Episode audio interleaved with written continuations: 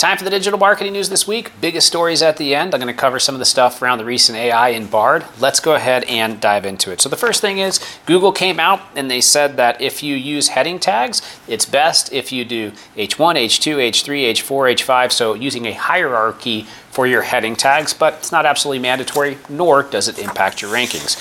Next thing is Twitter comes out with something that I think is pretty cool, which is a quick boost option. So, you know how you can do a Facebook promoted post? By the way, I hope they do this on LinkedIn at some point. I think they'll make a lot of money from it and it'll help a lot of people. Now, Twitter has a quick boost option, so you can promote those tweets, give them a quick boost, and could be a really nice little way to advertise. In general, the promoted posts on Facebook and Instagram, we do see some pretty good sales from that tactic, especially when you align the right audiences with it, especially if it's like a database customer audience. Uh, it's all about audiences and creative, right?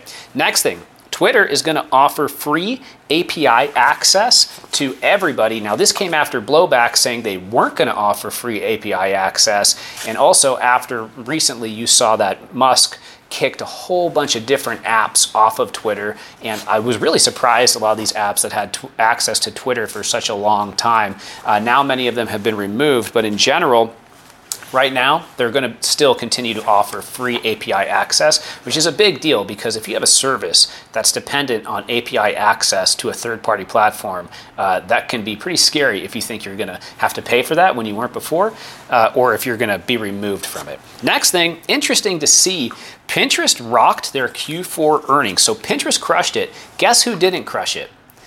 Do you know? I'll tell you in just a minute, okay? So Pinterest crushed it. They had a great Q4. Now, they hadn't actually done that great in 2021, and they're still only up 4% year over year, but they did post 877 million as far as their revenue, and they did grow. Now, here's the person who did not do as well and actually had some pretty crazy stuff going on this week, which I'm going to get into in a minute. But that's Google. By the way, we're a Google Premium partner. Google's a big part of our business. It's one of the best places to advertise, in my opinion, if not the best place to advertise for most businesses out there. So disclosing that. But in general, they saw revenue fall.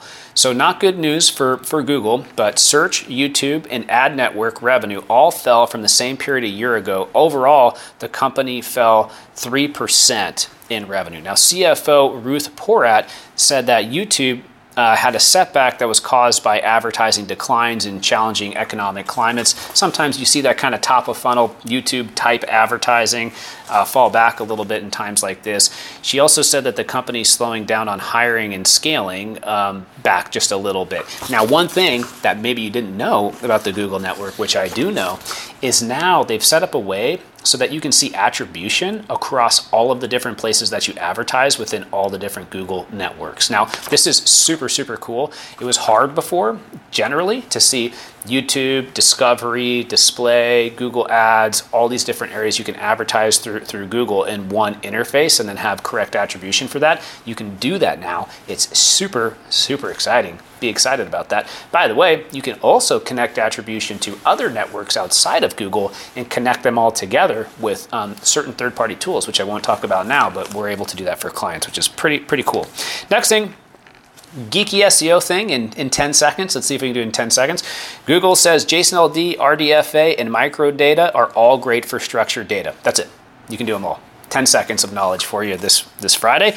And then next, Meta says they may charge for verification. So, did you see how Twitter came out and they said, hey, it's $7 or $10 or whatever it was for the blue badge? Well, Meta saw that and now they're thinking that they might charge for it too. Now, what was really weird about this story is the way that this news came out uh, a reverse engineer extraordinaire, which uh, what does that mean? Uh, a developer who's looking at other people's codes basically somehow found a piece of code and took a screenshot of it and then sent it to TechCrunch and then they published a story on it and uh, the code looks like they are uh, working on something like that internally. Which I, should you be publishing? So, I don't know. Something feels weird about how that data came or that information came out into the real world.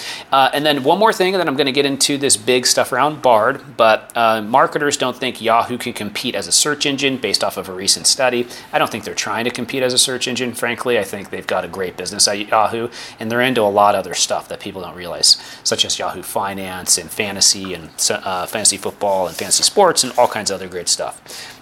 A lot going on at Yahoo, I don't think people realize. Now, last, Google released Bard this week. depending on when you're watching this. And uh, Google Bard is an AI responder that's going to compete with ChatGPT. And uh, they're both of the search engines are, are kind of trying to figure out how they're working it into the search engine. As of right now, it's looking it, it's looking like I don't have exact details, but from, from what I've seen, it's going to be like a secondary tab that people people can use. And um, in general, you know, the information is pretty darn good. It's not perfect. There have been some major issues with, you know, things being incorrect. I think they're all rolling it out way too fast just because it's a turned into a PR, you know, thing which impacts all of their earnings and stock valuations. So now it's a race, which is like the worst case scenario to get a race to get um, AI out as quickly as possible. Um, but in general, uh, it's coming out. And then, you know, here's the, the, last thing I wanted to mention. So, um, you know, I've been doing digital marketing for, for a minute now. And I remember, you know, 2005-ish, you know, when I was I was kind of really getting into it, and uh, and then further from there, what came out, right? Think about it. Twitter, Facebook, uh, YouTube, uh, Vimeo, uh, Google, and then within all these different networks and all the other ones, uh, there were specific features, right? And every single time a new feature came out, uh, there's a lot of hype around it. And uh, some gained traction and some didn't. It always took a little while to unfold. There'd be a spike and then people lose interest. But each time, um, it created a new opportunity for a way to promote um, a product or a service, right? And so, really, everybody, you know, that, that's what this is going to turn into. This is going to turn into a way that you can promote content to a large user base, and it's going to turn into another way to advertise because that's the way that these tech companies have set up their business model. So, for sure, uh, that's going to come soon. We'll be keeping an eye on it here at Ignite Visibility. And uh, if you have any questions or comments or any thoughts on anything on the news today, leave it below. I'd love to chat with you. Love chatting with you online. I hope you're doing fantastic and just having a, a great 2023. I'll see you next week. Goodbye.